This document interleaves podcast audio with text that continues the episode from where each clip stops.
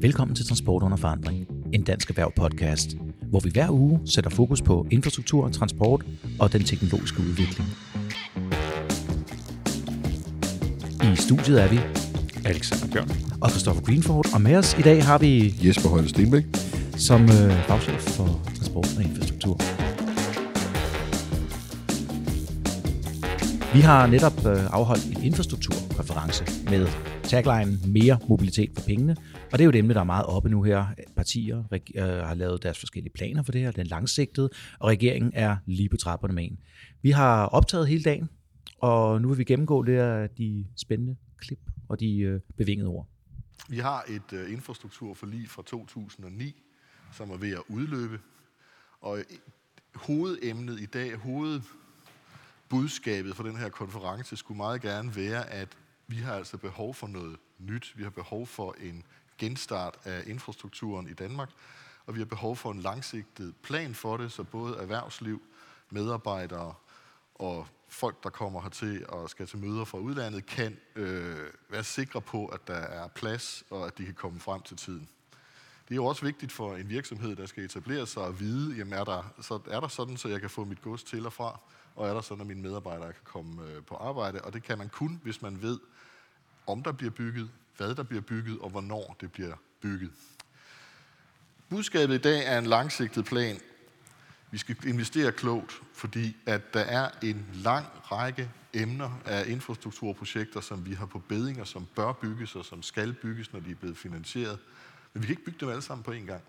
Det har vi simpelthen ikke arbejdskraft til. Alene en Kattegatbro vil jo lægge beslag på så meget arbejdskraft, at der vil være mange andre projekter, man må fravælge i den periode, hvor vi kommer frem til at kunne det. Derfor så skal vi også i den plan have en rækkefølge for, hvad bygger vi først, dernæst og sidst. Og der forudser vi et slagsmål. Ja, og det første klip, det var jo øh, Jesper. Kan du genkende nogle af de pointer? Ja, det kan jeg. Det har jeg sagt rigtig mange gange efterhånden. Så, så det, er, det er jo holdningen for os, og det er, det er det, vi mener, vi skal gøre. Mm. Kan du komme lidt tættere på det? Fordi det, det var selvfølgelig meget med hvor og hvornår, og øh, med fokus på, at vi skulle bygge noget. Men hvad, hvorfor gør vi ikke bare det? Det gør vi ikke, fordi at øh, der, er, der har ikke været finansiering til det, og der har så altså ikke været den politiske vilje, der skal til for at, at, at få projekterne sat i søen.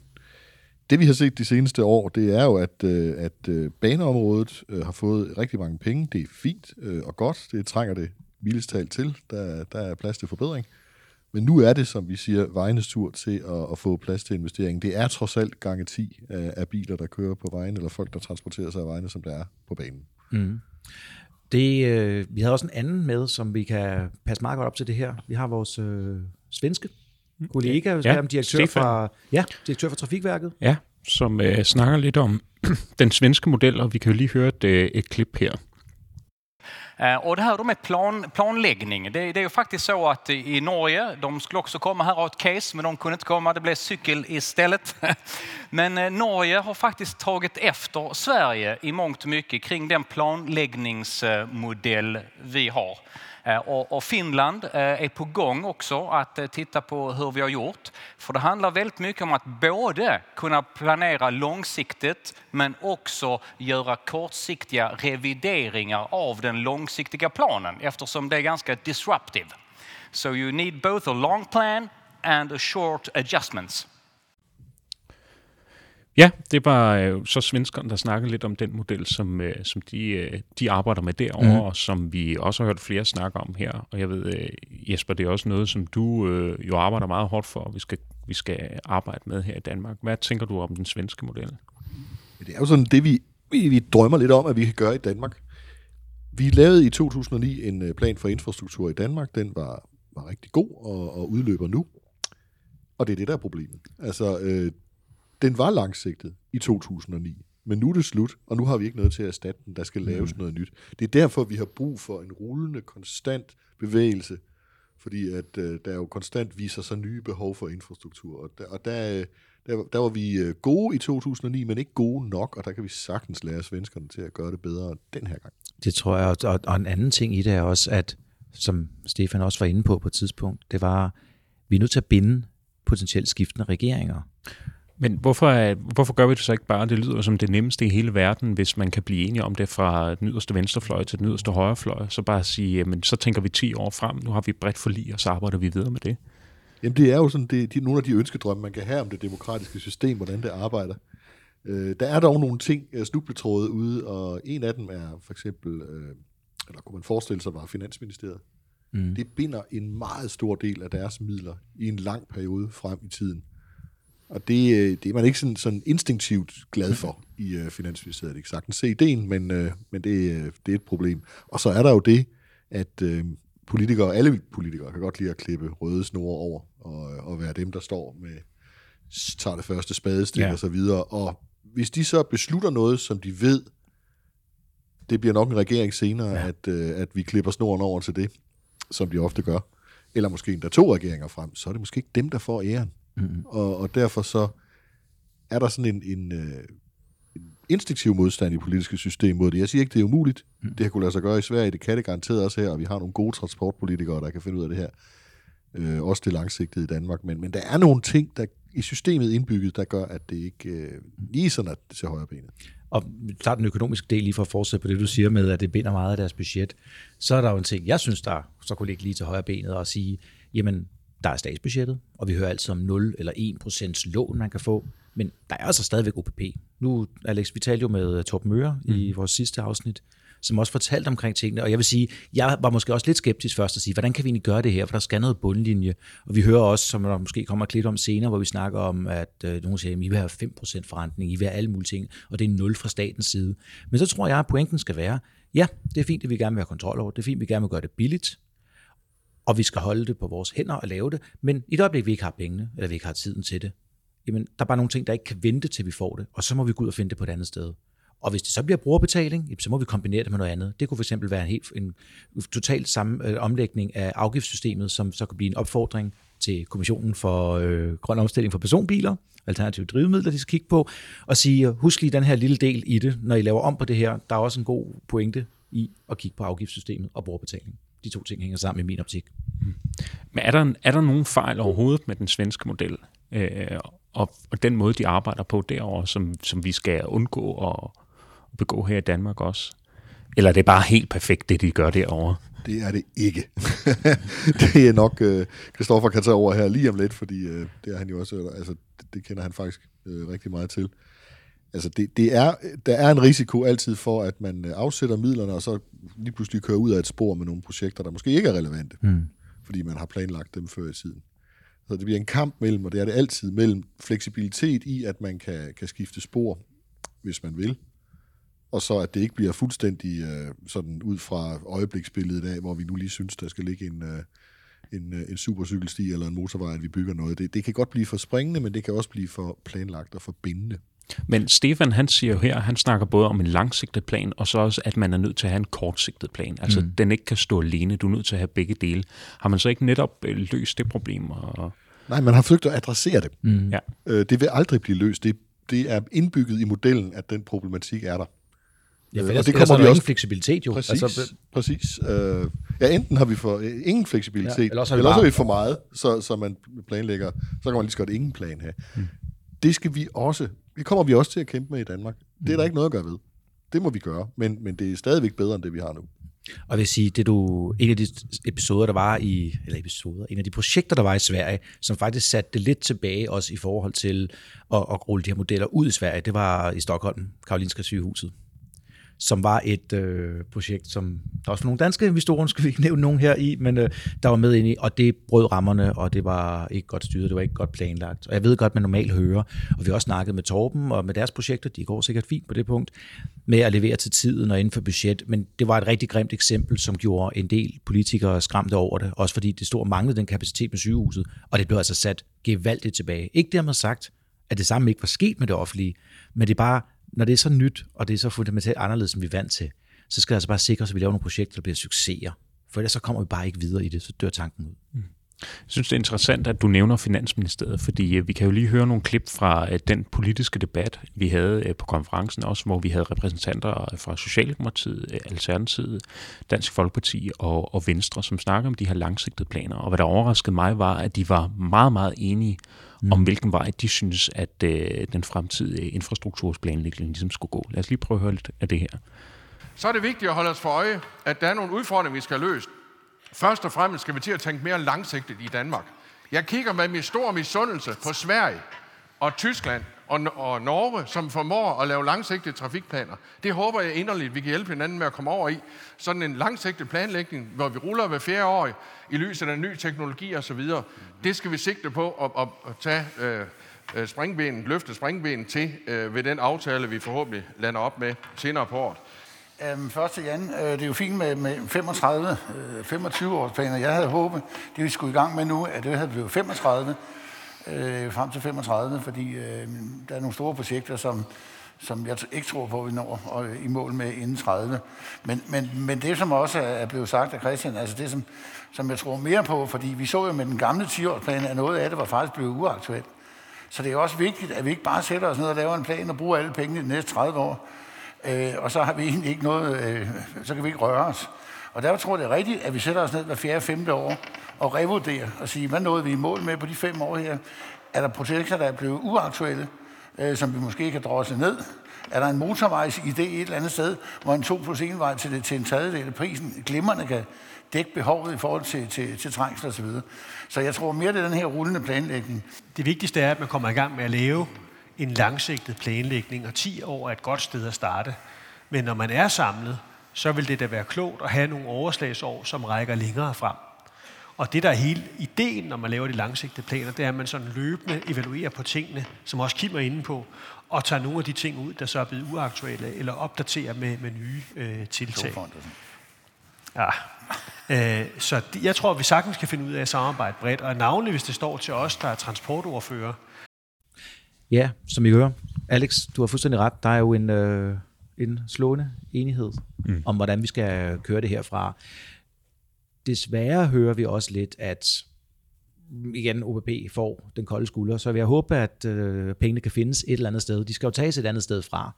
Så, øh, nå, en ting, jeg blev mærke i her, som jeg synes, vi skal videre på, det er øh, cykler, ja. som skal tækkes ind. Og jeg ved, da hovedstadsplanen kom ud, der var der selvfølgelig også ryster berettiget, der siger, hvor blev cyklerne af det her? Hvor blev folkesundheden? Hvor blev alt det med trængsel og forurening, som det kan gavne? Mm. Hvor blev det af i det her? Og jeg synes, det meget skal er uh, Kim blandt andet, ja. Kim Christiansen fra øh, DF, han nemlig nævner, at der skal også noget fokus på, på cykler. Ja. Og det ved jeg, det var der jo flere blandt vores publikum, der var glade for. Uh, blandt andet så havde vi jo Claus Bondam op, og jeg tænker, skal vi tage et, et lille hurtigt klip fra ham?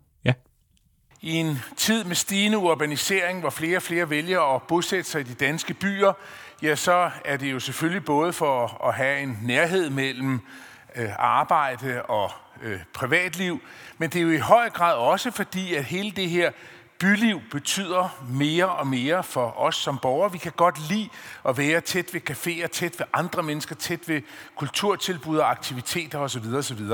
Og der må man jo bare sige, at cyklen som et transportmiddel bidrager rigtig, rigtig meget til at skabe det her byliv, hvor vi er i øjenhøjde med hinanden, og hvor vi kan være sammen som mennesker. Ja, Claus Bondam har jo en pointe her. Mm-hmm. Altså det er efterhånden mange år siden, man bare betragtede cyklen som noget, der var der. At det var noget, som det skulle man, de skulle nok altid kunne komme frem, og de, øh, dem kunne man bare parkere, hvor man vil. Det er et øh, utrolig vigtigt i byerne øh, transportmiddel at bruge for at, at, at styrke fremkommeligheden. Bare man kigger på, de, øh, på cykelstierne, de store cykelstier i de store byer, og det er ikke bare København. Så der er rigtig mange, der, der kommer frem på cyklen, og det er jo altså tit hurtigere end myldretidstrafikken. Det er meget sundere kan godt være, at man bliver våd, når, man, når det regner, men øh, så, er der jo, så findes der også påklædning, der kan styre det. Det er dermed også et erhvervsmæssigt emne, øh, og man får nogle friske medarbejdere på arbejde, der, der, har, der har haft lidt motion på vejen til, til arbejde. Så, så cyklen er en vigtig del af fremtidens mobilitet. Det er vi helt enige med Claus om. Og der vi også skal tænke med ind i det her øh, mikromobilitet og de nye former for det, der er kommet. Og det er jo godt at se, at øh, man udvikler, altså nu snakker vi jo løbehjulene, vi snakker elcykler, vi snakker alt muligt andet. Og samtidig snakker vi også erhvervsmæssigt, kan man tænke på, med de større ladcykler, der både, både kan have frostvarer og med til... Og kister. Og kister. Den for, første bedemand er jo klar på cykel. Præcis. Og, og, okay. og i gamle dage faktisk sådan ting, om de snakker håndværkerne siger, at vi kan ikke parkere nogen sted, vi kan ikke have vores varer med, vi kan ikke have vores træ med. Før i tiden, der blev der også en del af de der cykler, der kørte rundt med byggematerialer og den slags.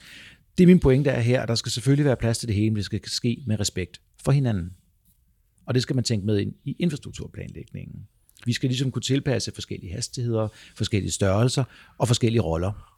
Ja, om det for der kommer, og det har du fuldstændig ret i, for der kommer jo langt flere forskellige transportmidler ud på cykelstierne her inden længe. Men det er også vigtigt at bide mærke i, at når man kigger på de beregninger, der er lavet øh, af forskellige slags infrastruktur, så ligger supercykelstier for eksempel rigtig, rigtig højt i, øh, i samfundsmæssig afkast. Det vil sige, det er noget, vi får rigtig meget ind på som samfund ved at, ved at bygge dem. Og øh, uanset at der så er plads til både ladcykler og speed pedelecs, eller pendlercykler, om man vil, og løbehjul, mm. så er de jo stadigvæk ikke helt lige så brede eller lige så ressourcekrævende som en, øh, en motorvej. Så, så man kan stadigvæk få rigtig meget for pengene, når man øh, bygger noget for, for cyklerne. En af de store pointer, vi havde med konferencen, var jo også at se man sige, holistisk på det. Det lyder meget hurtigt som et boldsjord og lidt øh, pop, men tit og ofte, når man kigger på det her, så har du politikere, og du har arbejdsgiverne samlet. Arbejdstagervinklen er mindst lige så vigtig i den udfordring, vi står overfor i disse år, hvor urbanisering og metropolisering bliver mere og mere udbredt i Danmark. Altså folk strømmer til København, og den plads, vi har, er den plads, vi har der. Så det er også et arbejdstageren, det er både arbejdstageren, der skal til at frem på arbejde, være bekymret for, om de kan nå hjem, samtidig med, det er øh, arbejdsgiverne, der skal sikre, at deres folk kommer, og de kan få leveret deres varer ud. Og her har vi faktisk en, øh, en meget skæg lille debat imellem øh, Erik Østergaard, administrerende direktør for DTL, og Jan Villersen, der er gruppeformand fra 3F Transport. Skal vi prøve at høre den, Alex? Mm, lad os gøre det. Som Jesper sagde, så det trafikforlig, der blev indgået tilbage i 2009, det udløber øh, meget snart. Øh, og pengene er sådan set brugt. I en lang periode igennem de sidste 10 år, der har vi kunne se, der står skilte. Her har staten bevilget 2,3 milliarder til at udbygge den og den strækning. Skilten er væk, og det er fordi pengene er brugt, og infrastrukturen er kommet. Og der er i den grad behov for, at vi kommer videre nu. Og på bare seks år, jeg var faktisk ved at regne det ud i morges, og jeg kan se det, fordi i dag er det moderne, jeg kan se det i min bil, for jeg kører jo i bil hver eneste morgen. Øh, der tager det 10 minutter længere at komme på arbejde. På bare 6 år er tiden sten med 10 minutter for at komme på arbejde. Betyder det så så meget? Ja, det gør det, fordi samtidig med, at det tager 10 minutter længere, så er jeg faktisk registreret, at jeg begyndte at køre en time før. Fordi hvis jeg kører samtidig, som jeg gjorde for 6 år siden, så vil det tage endnu længere tid at komme på arbejde. Ja, det var så Erik Østergaard fra DTL og Jan Villersen fra 3F, altså arbejdsgiver og lønmodtagers side på transportområdet. Og øh, Jan repræsenterer jo erhvervschaufførerne, mm. som, arbejds, som Eriks øh, arbejdsgiver har meget svært ved at skaffe nok af, øh, og i fremtiden vil få endnu sværere ved. Og så er det jo en interessant pointe, at øh, Jan jo så kan påpege, at det tager længere og længere tid for, for de her arbejdstagere at komme på arbejde, mm. for at kunne køre rundt. Det er jo helt absurd. Øh, og når de så kører rundt på deres arbejde, jamen, så hænger de jo kunne hjælpe med også fast i trafikken. Mm.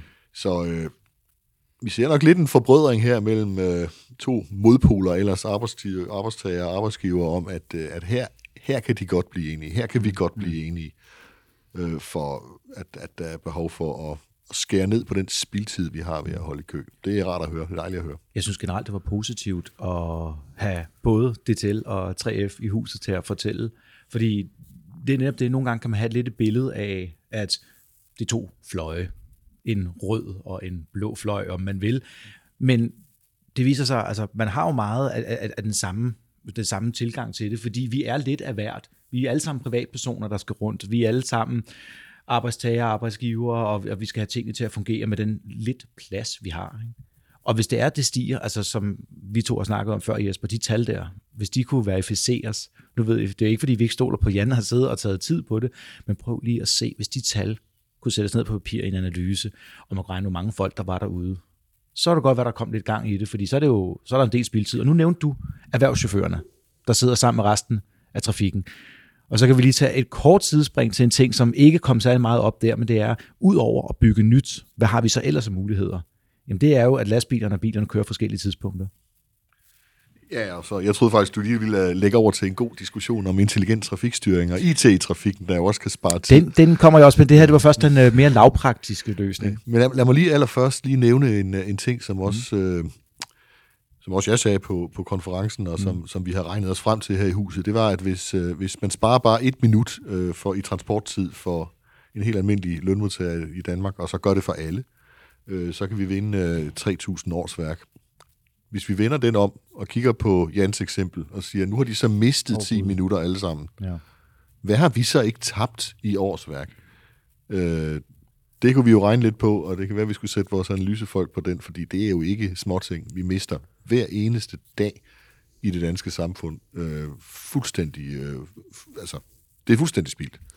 Nu har vi kørt igennem en, en masse taler, nogle politikere, nogle, øh, nogle arbejdsgivere og nogle arbejdstagere, og det lyder som om, de alle sammen er enige om, at, det er, at der er behov for langsigtet planlægning. Vi har et problem med mobilitet generelt her.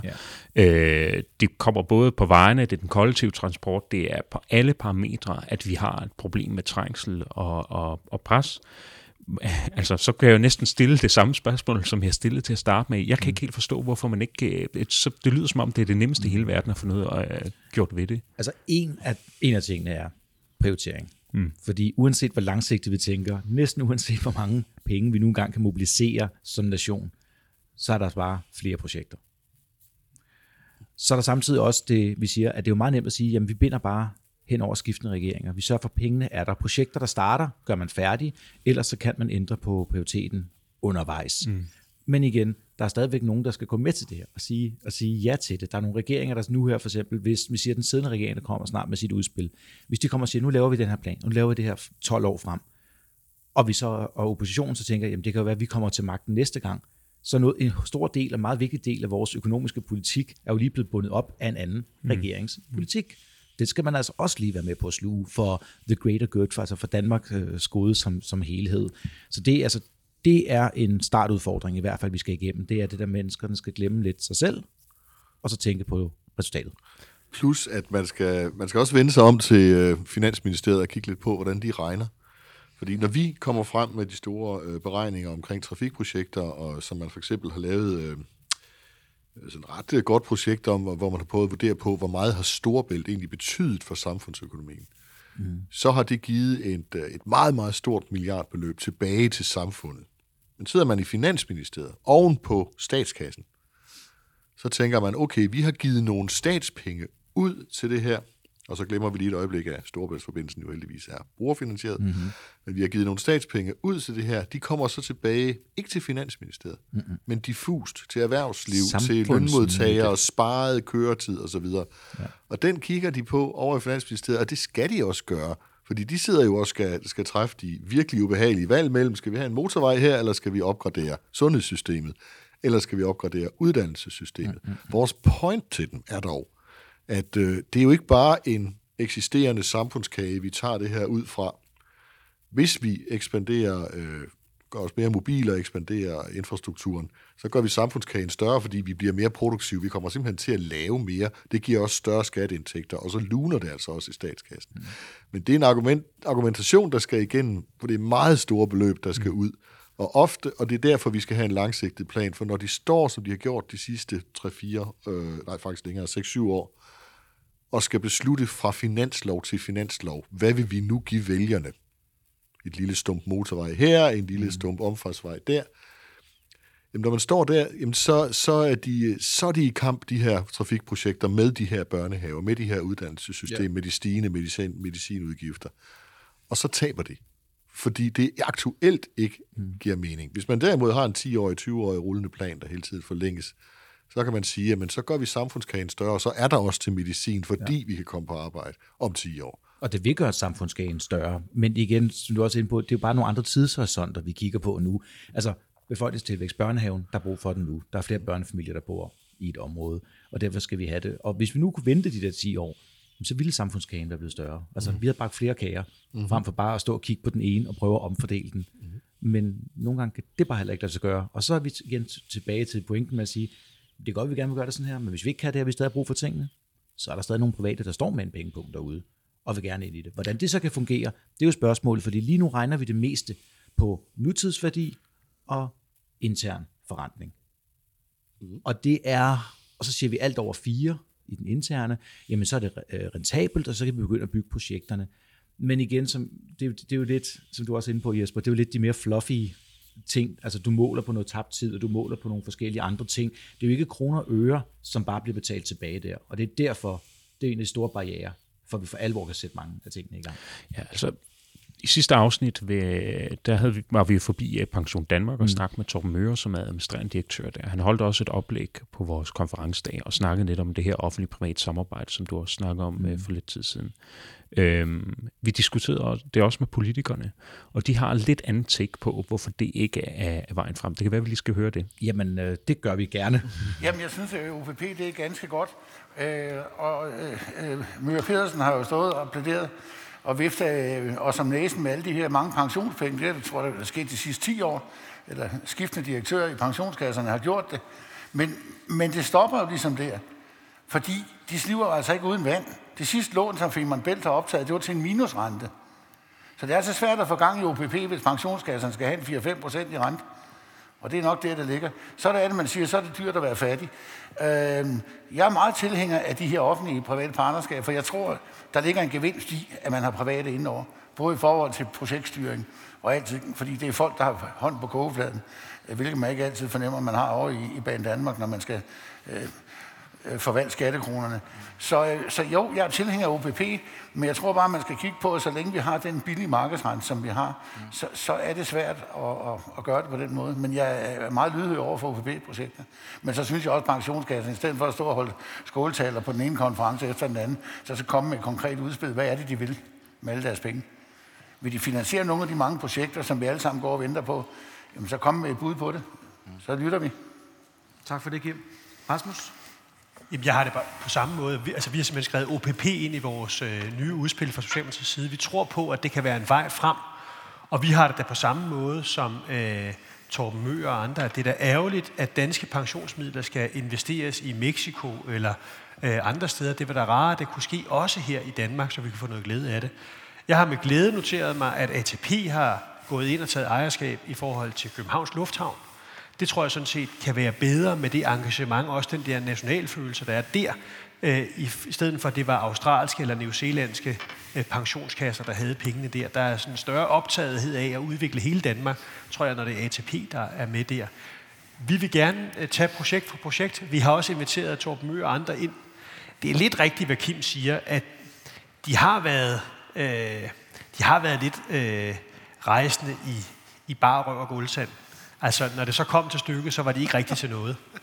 Øh, og derfor så er det lidt ærgerligt, fordi de, de er rigtig gode til at møde op til konferencer, men når der så er et konkret projekt, så har de alle mulige udenomsnak, øh, og renten er lidt høj. Men jeg tænker da for eksempel sådan noget som Kattegat meget vel kunne være et projekt, man kunne lave som OPP, eller delvis OPP. Altså man kunne vælge at lade øh, Sund og Bælt for eksempel entrere i et samarbejde sammen med et pensionsselskab gøre noget. Altså der er masser af muligheder, og vi er helt åbne fra Socialdemokratiets side. Yes. Christian for den sidste kommentar her. Jamen, vi er sådan set positive over for OPP, men, men det bliver ved snakken. Øh, og det er jo igen, fordi når man øh, finansierer noget, så skal der være en forrentning. Det forventer pensionssparende med rette. Og, og derfor, hvis man forestiller sig, at, at øh, Frederikssunds motorvejen skulle OPP-finansieres, så skal det jo betales tilbage, de penge, man lægger ud og finansierer med, og så skal der være et betalingsanlæg i hver side. Og jeg tror, der er mange bilister, der vil undre sig over, at man lige når på det sted i landet, så skulle til at betale, når bilisterne betaler 5, 56 milliarder i forvejen. Så derfor er det ikke sådan uproblematisk. Øh, og, og jo, statsgarantimodellen, som Prehn lige nævnte, det er det, Sund og Bælt står for. Det er jo en ufattelig lav rente. Det nærmer sig 0 procent. Ja, der fik vi hørt nogle øh, markante holdninger til det, mm. og øh, den jeg gerne vil dykke ned i personligt, det er Christian Pil Johansen fra Venstres, som netop så rigtig stiller en skisme op, om, om, om faktisk så er 100% korrekt, det kan diskuteres i det selvfølgelig, men han siger, hvis staten nu kan lave det på nul, mens I, og der, dermed mener han for eksempel en pensionskasse, skal forrente med 5%, så er der kun én vej til her regnstykke. Altså der er, kun, der er kun et af de to regnstykker her, man så kan vælge. Og der ved jeg ikke, om jeg... Jeg forstår hans resonemang bag det, men vi kommer bare ikke videre så. Altså en af de ting, som jeg blev mærke i, Torben Møre, han sagde, da vi var forbi ham, det var jo, at øh, hvis man skulle kigge på, hvad staten kunne, kunne låne penge kontra hvad, hvad de kunne, kunne låne dem til, så, så gav regnestykket ikke mening. Det var ikke det, du skulle holde den op imod. Det var mere effektiviteten, øh, kvaliteten af det arbejde, man kunne udføre, øh, og at man jo så på lang sigt øh, mm. kunne få nogle flere ressourcer stillet til rådighed, ja. end man ville Fordi bare det der med til tiden og til budget, mm. så er, vil jeg sige, så hvis noget dobler et budget undervejs, så er 5% point i renter jo lige pludselig ikke øh, det springende punkt i min optik. Det er rigtigt, men øh, og det er det, vi ser på baneområdet i mm. den grad lige for tiden, med, med forsinket både skinner, elektrificering og, øh, og signalprogram. Men vi ser det faktisk ikke på vejområdet.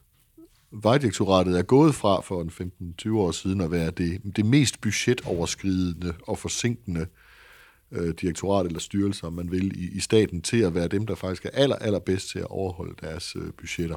Mm. Det gør de så blandt andet ved at overbudgetere med 20 procent. Det har de lagt åbent frem. Nå, ja, ja. Men de, er, de leverer faktisk til tiden, så det mm. argument kan man faktisk ikke bruge for, ikke på vejprojekter i mm. Danmark. Det, de, de er meget effektive i Vejdirektoratet til det. Det, det man måske det mere kan... Det, det jeg mere tænker på, det er det, det der er et stort udfordring på, på hele vejnettet, det er, når det først er bygget, og så holder det ved lige. Og det er endnu mere kedelige penge. Er, det, er der noget, der er endnu mere kedelige end penge til infrastruktur, så er det penge til vedligeholdelse af infrastruktur. Der skal ikke engang klippes røde snore over. Det sikrer man ved, øh, ved OPP-projekter, i hvert fald hvis man skruer dem rigtigt sammen.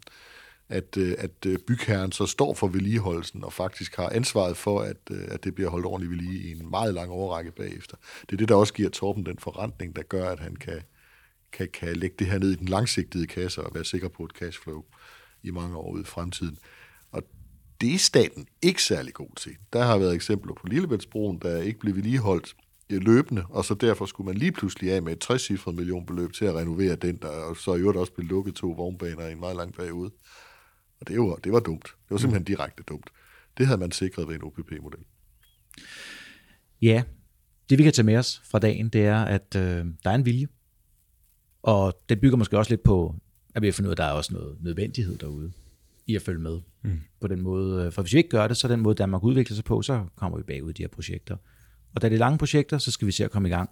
Vi står i en tid nu her, hvor som sagt alle er på vej ud med deres egne planer, og vi står og tripper for, for, for regeringen så også. Og vi er på vej mod et valg. Og vi tror, det er, jeg vil sige, for en gang skyld, så bliver transport måske noget helt stort tema.